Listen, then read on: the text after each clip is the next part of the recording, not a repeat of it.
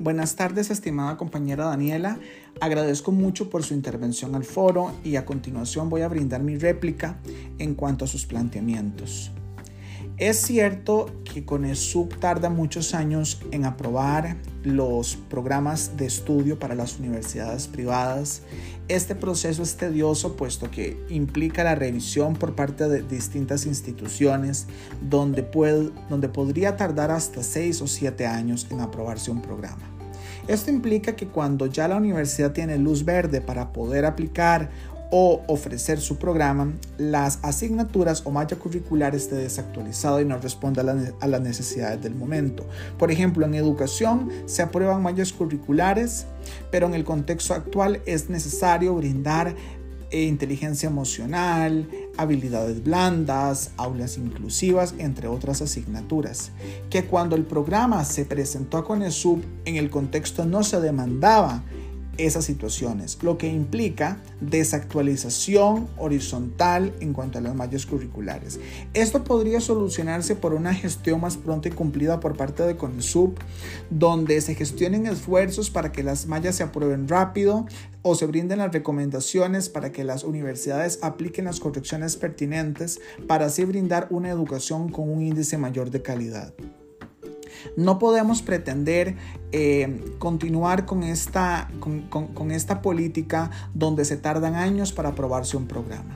Esto es un problema para la educación superior privada, la cual brinda oportunidades que muchas veces esos estudiantes son excluidos del sistema público debido a pruebas estandarizadas o pruebas de admisión que lo único que miden son capacidad lógica o matemática o comprensión de lectura. Dejan de lado otras habilidades y destrezas que son esenciales para el desarrollo humano y sobre todo para las habilidades del siglo XXI. De modo que las instituciones privadas tienen un gran peso y una gran responsabilidad social. Es importante destacar la importancia de la fiscalización en cuanto a la evaluación de los aprendizajes y de la mediación didáctica y pedagógica. Para esto es necesario crear un ente que se encargue de supervisar y brindar realimentación directa a instituciones público o privado con el fin de estandarizar los índices de calidad. No podemos pretender que no haya una fiscalización directa para las universidades estatales o privadas, eh, pero muchas veces reclamamos calidad, pero no nos enfocamos en proveer o reestructurar una, una eh, política educativa que brinde y certifique la calidad en sus programas. Es por esto que el Ministerio de Educación Pública debe rediseñar su, eh, su aparato organizacional con el fin de crear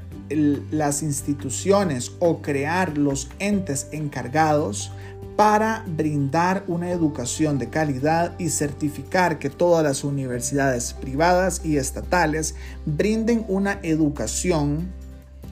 con índices de calidad. En el sector público, en escuelas o en colegios, se ve la gran brecha entre, el área rural y urbana, donde exigen pruebas estandarizadas como lo fue en su pasado las pruebas de bachillerato o en la actualidad las pruebas FARO, las cuales miden lo mismo para dos sectores diferentes, donde existen competencias por parte de docentes más preparados o menos preparados, no existe el mismo nivel de educación, las mismas oportunidades, no es la misma pedagogía o didáctica que se utiliza y ni siquiera los mismos materiales. Entonces, es posible y es real ver las diferencias entre la educación rural y urbana porque no existen las, las mismas oportunidades.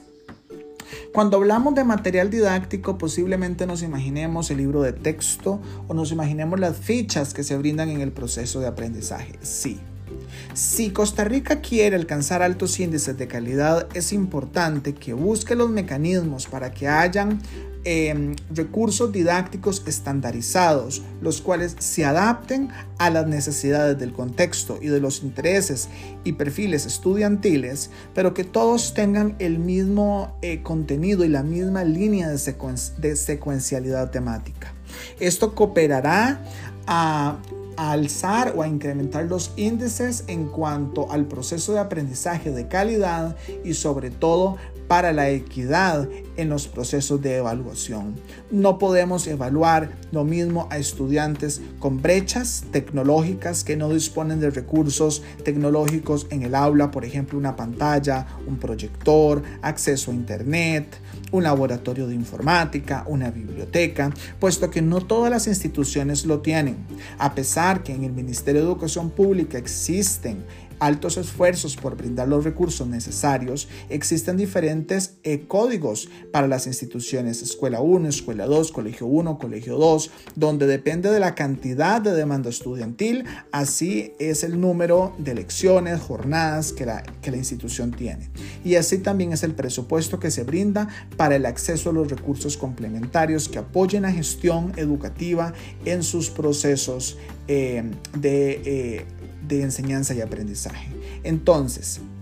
si queremos una educación de calidad, no podemos pretender copiar sistemas o políticas de otros países donde sí se cuentan con los recursos y con el presupuesto para la educación. Copiar una política es sencillo, sin embargo, implementarla en la realidad con los recursos y con el financiamiento necesario es una debilidad que Costa Rica tiene, puesto que han querido reestructurar y rediseñar procesos donde se vea el, el, esfuerzo de Costa Rica por posicionarse sobre un eje tecnológico, sobre un eje constructivista, pero muchas veces los docentes que están dentro de las aulas no saben cómo atender necesidades especiales, un estudiante con discapacidad, cómo utilizar una pantalla inteligente, cómo utilizar em, una tableta, cómo incorporar la gamificación al aula, entre otras cuestiones. Es por esto que las capacitaciones deben ser dirigidas en vivo para que todos los docentes tengan la misma información y las mismas oportunidades. Es tiempo de dejar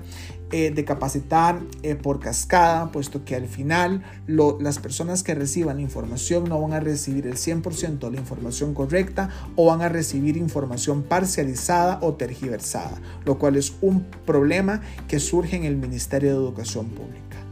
En cuanto a la importancia de la preparación docente, siempre he considerado eh, que la idoneidad para el puesto laboral es muy importante. Y es aquí donde debemos velar para que todos los docentes estén altamente capacitados, que cuenten con las capacidades, habilidades y aptitudes necesarias para estar en el aula enseñando y guiando con amor, con cariño y con mucho y con mucha empatía a los estudiantes, puesto que el camino de aprendizaje no solamente es un proceso de memorización y de adquisición de conocimientos, sino un proceso de disfrute que prepare a los ciudadanos del mañana. Muchas gracias. Atentamente, Edgardo Hidalgo Chacón.